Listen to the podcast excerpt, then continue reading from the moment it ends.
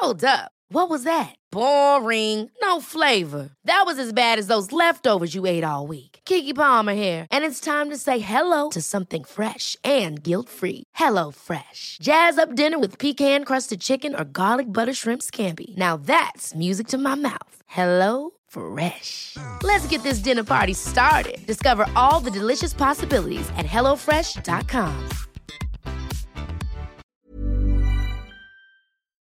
Welcome to Wannabe, the podcast that takes you from where you are now to where you want to be in 30 minutes or less.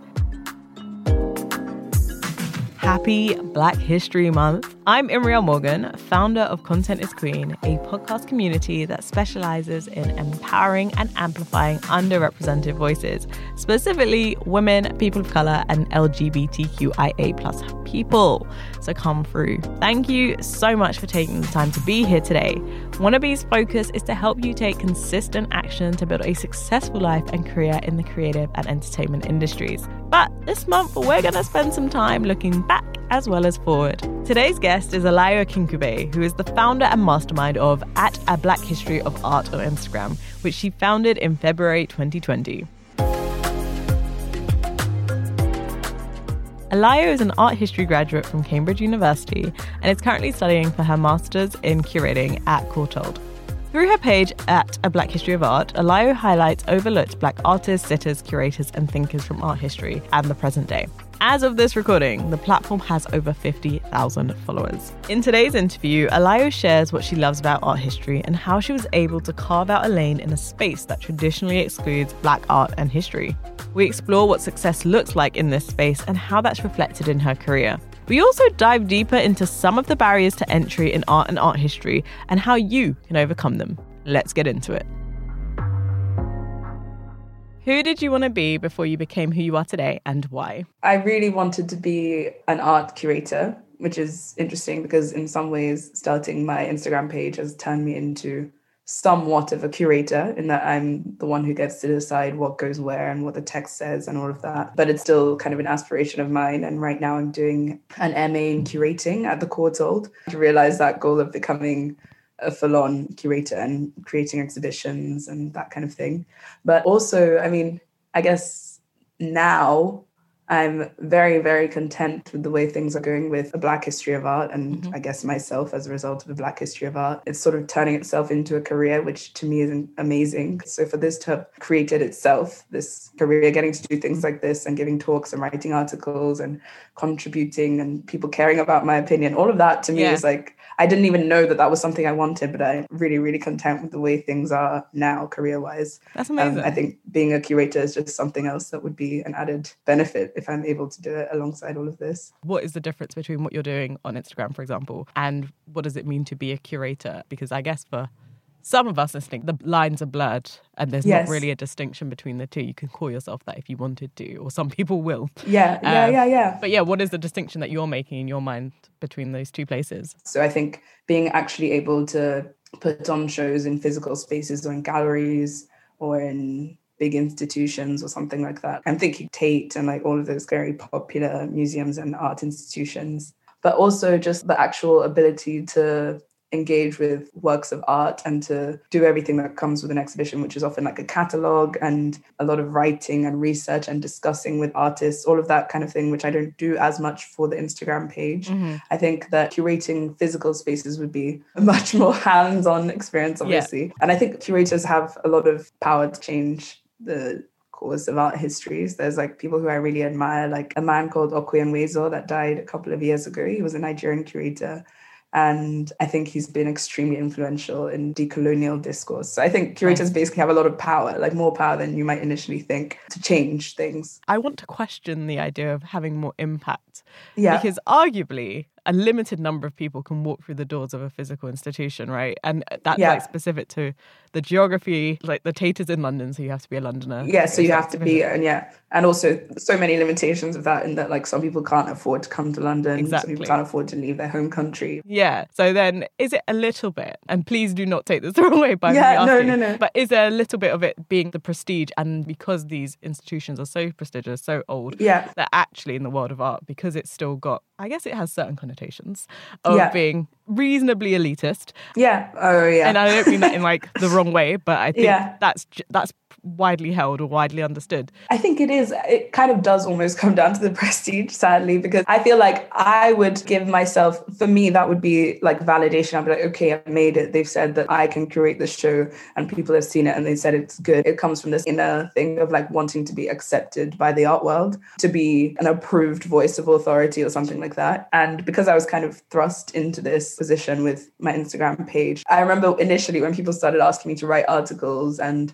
to speak on things. I was like, why are they asking me? Like, I don't have any authority. I'm just an undergraduate student. Just because my page blew up doesn't mean that I should be doing these things. But then I realized that it was an imposter thing because I have done these things now. And I'm like, oh, I am capable. And you don't need to tick this box of being an incredibly well known curator approved by the mainly white art world Yeah. in order to have authority or in order for what you say to matter.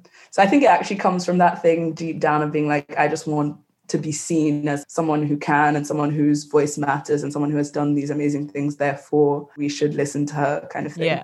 So yeah, really interesting that you just tapped into something there. yeah. It's because I, I kind of relate to it in that there's, at least for me, it definitely comes from a place of feeling like an imposter. When I was much younger, a lot of the validation I would have been seeking would have been coming from a place of the white gaze.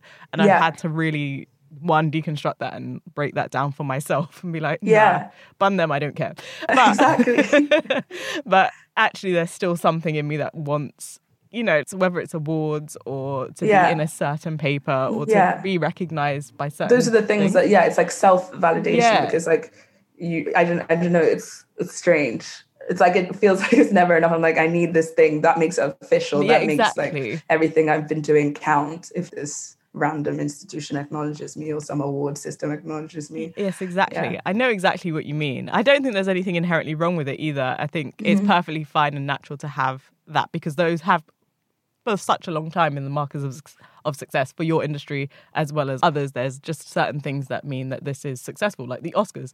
Even Yeah, though we know. Oscars so white, Yes, exactly. people still want to win an Oscar. And when they win that Yeah. Oscar, are they gassed or are they not gassed? And they're proud, exactly. Exactly. And also the other thing is everyone who knows all this is also proud when you when know, they like, do so- it. Yeah, when they do it. Yeah. So there is something to that. There's not, and I yeah, I, I think if we can make that separation, if we know in ourselves actually, it's probably not about the white people acceptance. It's actually just this has become a marker of success in and of Yes, itself, and yes, that exactly. is what I'm seeking, not their acceptance. yes. Yeah. And I think that distinction is getting clearer and clearer and more now for creatives. I do want to speak on the time you spend curating and researching the content that you not only put on your page. But can you talk us through how you decide what gets shown, seen, what you choose to express on your page, and Yeah. also what doesn't, what doesn't make the cut? Yeah. What's your process? The initial idea was I was going to post about black sitters from art history because for some reason, when I was studying art history at university and at school, I was always drawn to paintings of black figures. And I suppose because we weren't studying any black artists, that was the closest thing I could get to like studying something black. And so it was black sitters, black artists, curators, and thinkers, just because there was such a lack of it in my studies, my formal studies. And I was like, how can I go out into this world wanting to change things when I literally have no knowledge of art by Black people, of mm. authors who have written about Black things in art history? I just felt a huge disconnect. And so I made the page to self educate. I had no idea that it would get really big. So now, most of the time, I'm posting artworks and less about curators and thinkers, which is still my bio. But I like to bring them in by saying so and so wrote this about this painting, or, so, Yeah. or this was included in so and so's exhibition. I think that's kind of a better way than, I don't know, for me, it has felt like a better way of doing it than just posting a picture of a black curator and saying this is so and so. And Yeah, that makes did this. sense. So I feel like I'm kind of applying their ideas or like reading their work and putting it in the context of paintings and art and sculptures and everything. I would like to not post two American, African American artists in a row, for instance, mm-hmm. and post about works from artists all over the world. So I have a natural tie to Nigeria because that's where I grew up. That's where my family lives. I only have a Nigerian passport. So I find that I'm constantly wanting to post about these Nigerian artists and I kind of have to stop myself because I mm-hmm. want to keep it as international as possible. So posting about Latin American artists, Indigenous Australian artists, Aboriginal artists, and just artists in the diaspora that are based everywhere. Mm-hmm. So that's the one thing. And then the other thing is I want to post about different media. I do like to switch up. Photography also does really well on Instagram because it looks good. You're getting as close, quite close to the real thing. Sculpture, kind of difficult, but I also like to include sculptures. But yeah, I think the main thing is when I'm curating it, is I'm thinking about just diversity in every sense. So black artists all over the world, different media. I really love that though. To think the majority of people will not do that. so yeah. you're already thinking above and beyond what everyone else thinks. And there's it's quite popular. Having worked in diversity and inclusion, and, and what we do on our platform is all about inclusion. And it is you have to consciously think about it and force yourself. Yes, exactly. It's something you have to actively do. It's not going to yeah. just happen. It doesn't happen. You know naturally. all the stuff you know, and it is going to be centered somewhere, whether it's UK, whether it's Nigeria, where mm-hmm. like so you have it's like an, a conscious effort. Yeah, exactly. And yeah. so you have to seek that out. And I think mm-hmm. what frustrates me about this work sometimes is that people think it's just coming naturally to you to do that. And yeah. I suppose maybe the, it, the only natural part is that my inclination is to look beyond myself. Yeah, yeah, yeah. Which I yeah. guess is not. I guess that's not natural for everyone. yeah, not everybody has that exactly. Yeah, yeah. the desire mm. or the will, but it is. I think that's really commendable. So well done on you to one do that and then be committed to maintaining that diversity and maintaining that diversity of thought and of art as well because there are so many people erased in that space already yeah. mm-hmm. that we don't even know about so to go as far as latin america who, which you know in, in even me wouldn't even think about yeah it, w- it would take a few jumps for me to get to oh yeah what about this area and so yeah it, it does take you to take extra steps to really think about what is blackness in the broadest sense if you're presenting a platform for that so I, no i think that's sick um, personally. like, well done on doing it and, and being committed to that. I would love to speak about your background in art history, why art history. Mm-hmm. I imagine that you don't see a lot of yourself reflected in these courses and spaces. 100%. Yeah. So, what was the motivation? What inspired you to even enter the space and then persist and carry on? But what was the first seed that was like, this is what I love and this is what I want to do?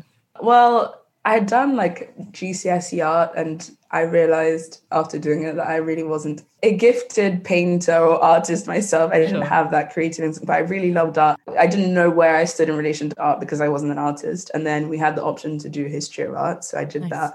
And I really enjoyed it. And I had wanted to study English at university, but I had this one teacher at my school who was also my tutor. So she was responsible for my pastoral care, also like my interest in just basically trying to get the best out of me.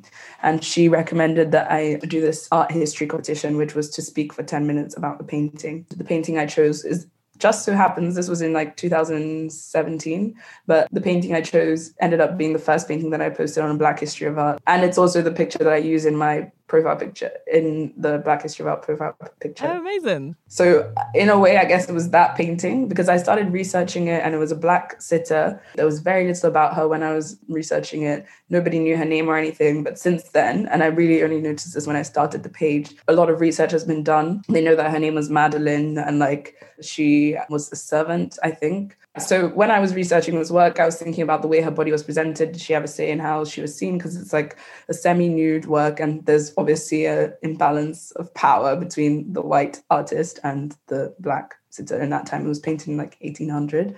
And for me, I wasn't really one of those people at that time who would go out of my way to do things like competitions at school. Yeah. Like this was the first competition I'd ever done. And I remember I, I, I won the one at school and then I got to speak in the regionals. And then I came second in the regionals, but it was like a turning point. I was like, I love this. I just want to do this. My dad actually said, he was like, don't do art history at university. He said, it's for rich white girls. That, that, that was the phrase he said. And to be honest, is he wrong? No. No, he's not wrong. That's like, what I know it to be. Didn't like yes, Prince William exactly. or Kate do that? yeah, yeah, yeah. I think they both did it both at St. Andrews or something. or something. Yeah. Yeah. It took a lot for me to get them to kind of approve. Like I would have probably been strong enough to be like, no, I'm doing, but I had to to get them on board with it. As part of that competition, there was the I got to go to the finals at Cam- at Cambridge, and that was when yes. I went to Cambridge, and then that was also like another step of being really inspired because I was like, wow, I want to go here. Like, can I go here? I didn't think I could because of my GCSEs weren't stellar. So I think basically that competition, and I've said this a lot, and this articulation competition was the turning point. And that's what made me decide to do art history, even though I didn't see myself reflected. But it's interesting that the second I was given the chance to kind of do my own research, I immediately sought out things that I felt resonated with me or topics that I felt I wanted to look into, even yeah. though at the time I didn't know what research was. I really love that though because you just do your thing, yeah. And then because you don't have any of the background knowledge, you kind of mm-hmm. just winging it. Yes, and that exactly. originality is yeah. what ma- makes you different, makes you unique. Essentially builds you up. And so I kind of see yeah. that it's just mm-hmm. you went into this world. I don't know what this is. I don't yeah, know I don't what know you're expecting from me. Yeah, yeah. yeah like, yeah. what is this? I'm just going to talk about this thing that I really love.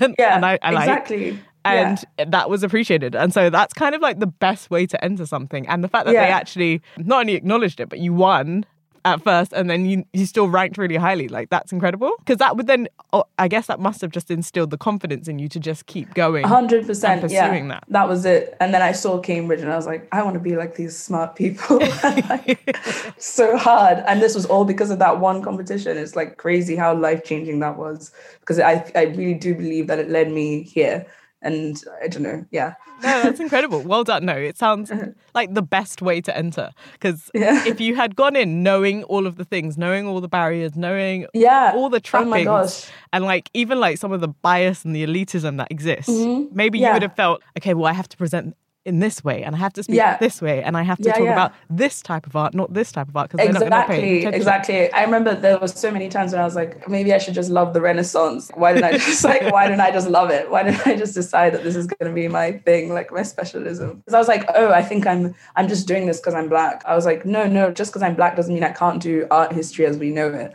but because I'm black, it means I don't want to do art history as we know it. yeah, exactly. You know? Like, or as that. it has been. And that was very difficult for me to reconcile. When you're ready to pop the question, the last thing you want to do is second guess the ring. At Bluenile.com, you can design a one of a kind ring with the ease and convenience of shopping online. Choose your diamond and setting. When you find the one, you'll get it delivered right to your door. Go to Bluenile.com and use promo code LISTEN to get $50 off your purchase of $500 or more. That's code LISTEN at Bluenile.com for $50 off your purchase. Bluenile.com code LISTEN. I'm Sandra, and I'm just the professional your small business was looking for. But you didn't hire me because you didn't use LinkedIn jobs. LinkedIn has professionals you can't find anywhere else, including those who aren't actively looking for a new job but might be open to the perfect role, like me. In a given month, over 70% of LinkedIn users don't visit other leading job sites. So if you're not looking on LinkedIn, you'll miss out on great candidates like Sandra. Start hiring professionals like a professional. Post your free job on linkedin.com/people today. When I ended up going to Cambridge and then I'm sure everybody knows that black people are massively in the minority at Cambridge. Mm-hmm. So I was the only person whilst I was there in three years, and I'm pretty sure even in postgrad, I was the only black art historian for the first two years. Wow. So I mean, I wasn't particularly surprised, but it really did play on my mental health. And also, just socially, I found it very difficult because this had been my dream. And then I got there and I just felt out of place once again. And I just struggled so much. I never hated my difference so much. And then I remember it was like 2019. And then I went home for Christmas. And my mom was like, You have to just have confidence. You can't constantly be thinking about your difference. It's going to make it difficult to talk to people and like blah, blah, blah. Because I was convinced, like, I can't fit in here because I'm black and I don't feel comfortable with anyone. And I can't like have a normal social life because this is a world, a happy world for white people. Like, everyone mm-hmm. at Cambridge loves Cambridge, except if you speak to the, a lot of the black people, they'll be like, This place yeah. sucks. and it's strange that straight after that was when I made a Black History of Art. And I was like, it's almost like this thing that was holding me back ends up being the thing that is propelled you forward. me forward. Yeah. yeah, yeah. One, that's so sad to hear. And I'm sorry you had to go through that. And I went to Durham. Yeah. Oh, yeah. the same kind of thing. And so, yeah, I can, de- like, when you were speaking, and I was like, mm hmm, those spaces. those spaces with that particular type of whiteness Yeah. I didn't have the language for it. You're lucky you went a little bit later because I'm. I, I think things had progressed Yeah. at least in terms of how we could describe those experiences. yeah I did not yeah. have the language. I mean, 10 years before I joined, someone had literally just written a book, like with Merky Books, um, Oh, yeah. about taking up space as a black woman and their experiences of being black at Cambridge. So, like, it was almost I knew this was going to happen. You're- like, I think I was very lucky in that sense. Yeah, And even when you're prepared, I don't think you're still prepared enough. exactly. it makes me sad thinking about it because I was like, obviously, it's open doors and it has given me lots of opportunities, opportunities that I don't even know I've been given because those names mean things.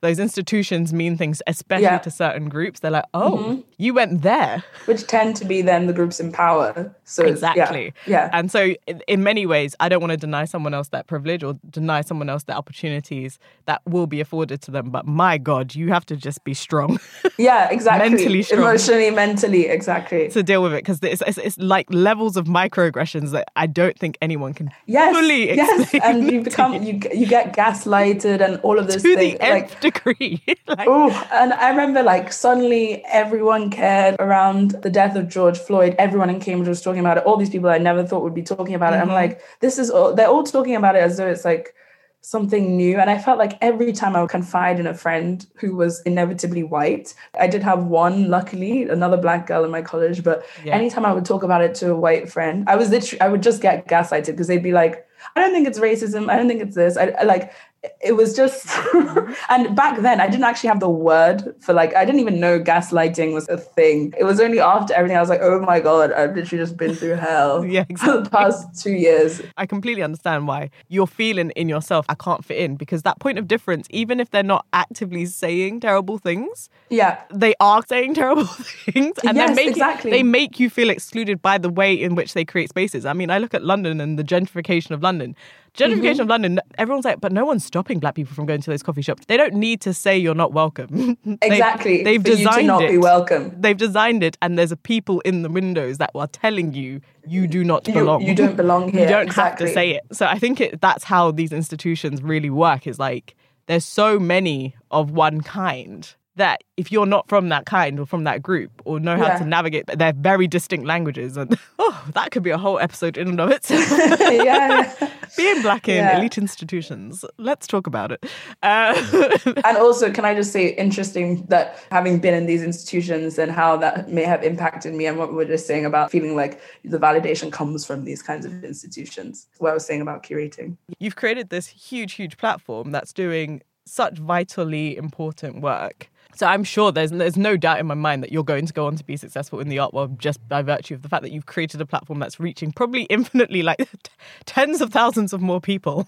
and so you are reaching people and you're having an impact and you're bringing almost bringing back to life resurrecting people's work and their stories which is so important so and that will will have it will touch a lot of people but it also the other side of that impact is people are seeing you a black woman doing that. And so they're going to see that that they can take up space too.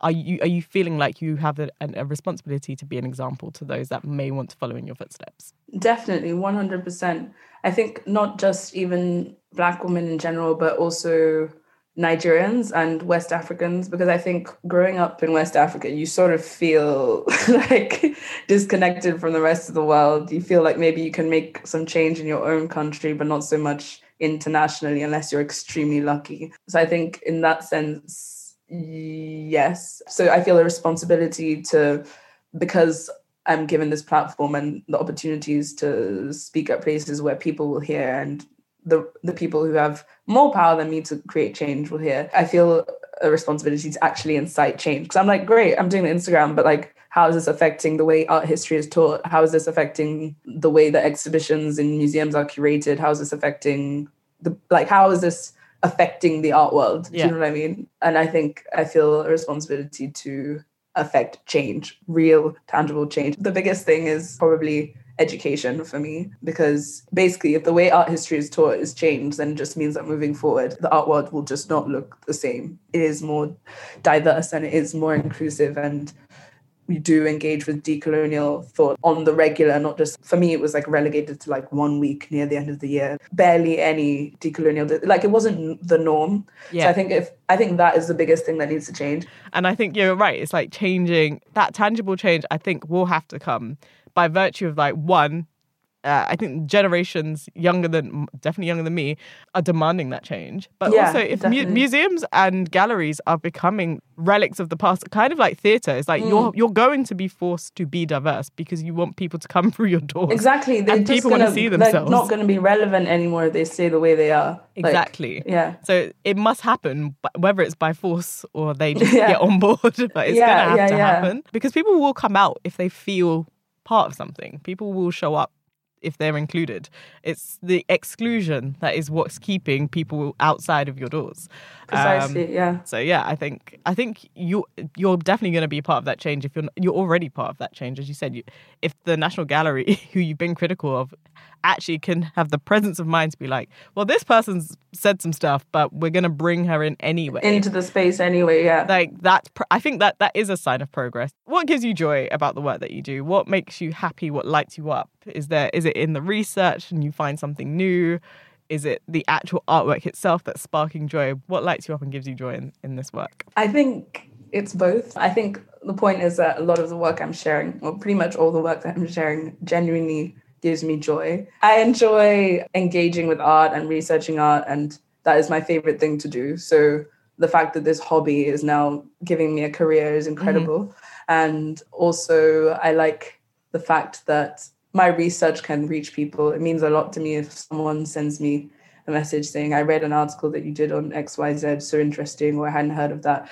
I think the biggest thing that brings me joy is introducing people to new things or things that they hadn't heard. So many people will message me saying things like, This is crazy. I studied art history for three years and I did a PhD or something, but I never ever have come across this artist. So thank you. I think for me, a lot of the artists I'm sharing don't even seem overlooked anymore because those are the artists that I think about all the time and that I read in the books that I choose to read because this is like just the space, the area of art history that I'm interested in. Yeah. So it's kind of really refreshing for me to see that someone like this is new to someone or people feel mm-hmm. they're being introduced to something new or they're inspired by something and stuff. What is your favorite moment in art history as it pertains to Black people? Okay, yeah. It's very, very personal, this one, because for me, it's because I'm from Nigeria. From doing this page, I basically have discovered something that I would never have really discovered because they wouldn't teach this at university or at school.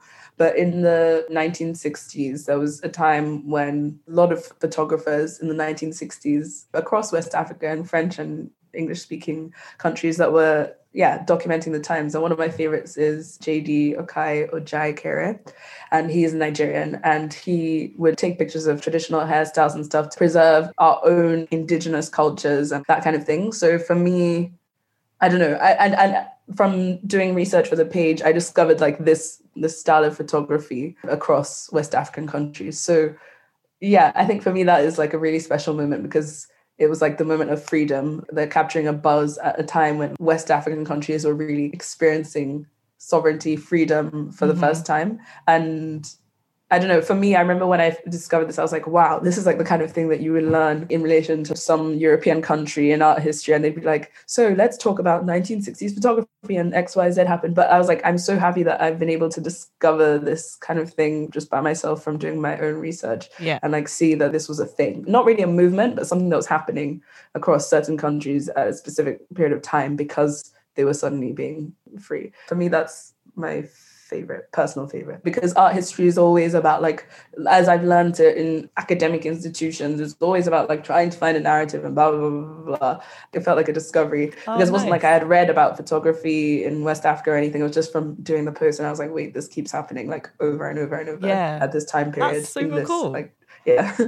Would you do an exhibition on that? I would, yeah, I definitely would. I would love to do like independence era photography, West African Oh my. God, like, I let's would just love to do that. Speak it into existence. yeah, that. speaking, manifest it. Yeah. That's amazing. That sounds great. And definitely let's speak that into existence. Final question.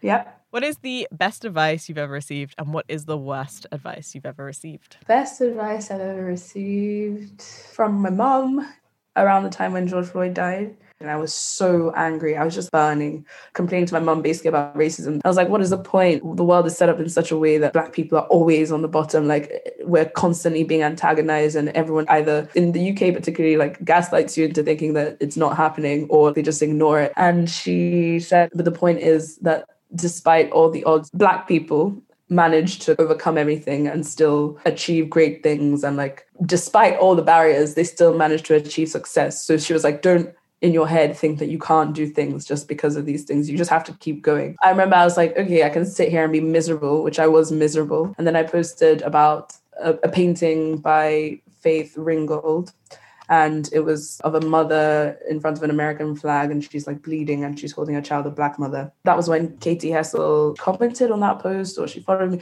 which is what eventually led to my page blowing up because oh, I took wow. over her account, and that's when it got attention, and that's when the growth, the rapid growth, really started. Worst advice was from someone who I thought was a friend. Oh no who after the page started doing very well he was like, You don't need to do the captions. Like, why do you do the captions? And I was like, What do you mean? I was like, That's the whole thing. Like, I can't just post pictures of art. Like, that, that defeats the whole purpose. Part of the purpose of the page is to educate people. Why would I why would I not post the captions? And he was like, he was like, I just don't get it. Like no one reads them anyway. And when he said that, I was like, okay, you're a bad egg. Like that's not nice. That's not a nice thing to say. But that was the worst advice. But that, since then, that person has been very unsupportive of everything. So I'm like, I know that that was terrible advice. Alayo is levels. I loved this conversation. It was refreshing to hear her passion and her joy, especially about the lane she occupies in art history right now. It's inspiring to see too. I highly recommend you follow at a Black History of Art on Instagram if you're in the mood to be moved and uplifted today. Okay, so this one is definitely going to be extended for a bonus because we went to levels I couldn't fully deliver in just 30 minutes. As usual, I hope this half an hour has made you think, reflect, and contemplate what your next step should be. If you enjoyed this episode, please do share it with your friends on social media. If you're a podcaster and thinking you want to join a community that takes you and your podcast to the next level, go ahead and visit contentisqueen.org, where you can access free resources, talks, and news, as well as joining our community. That's contentisqueen.org. That's a wrap. Thank you so much for listening. Until next time, bye. This is a Content is Queen production, hosted by me, Imriel Morgan, edited by Joseph Perry, sound design by Amber Miller. Music and sound effects are from Epidemic Sound. Hold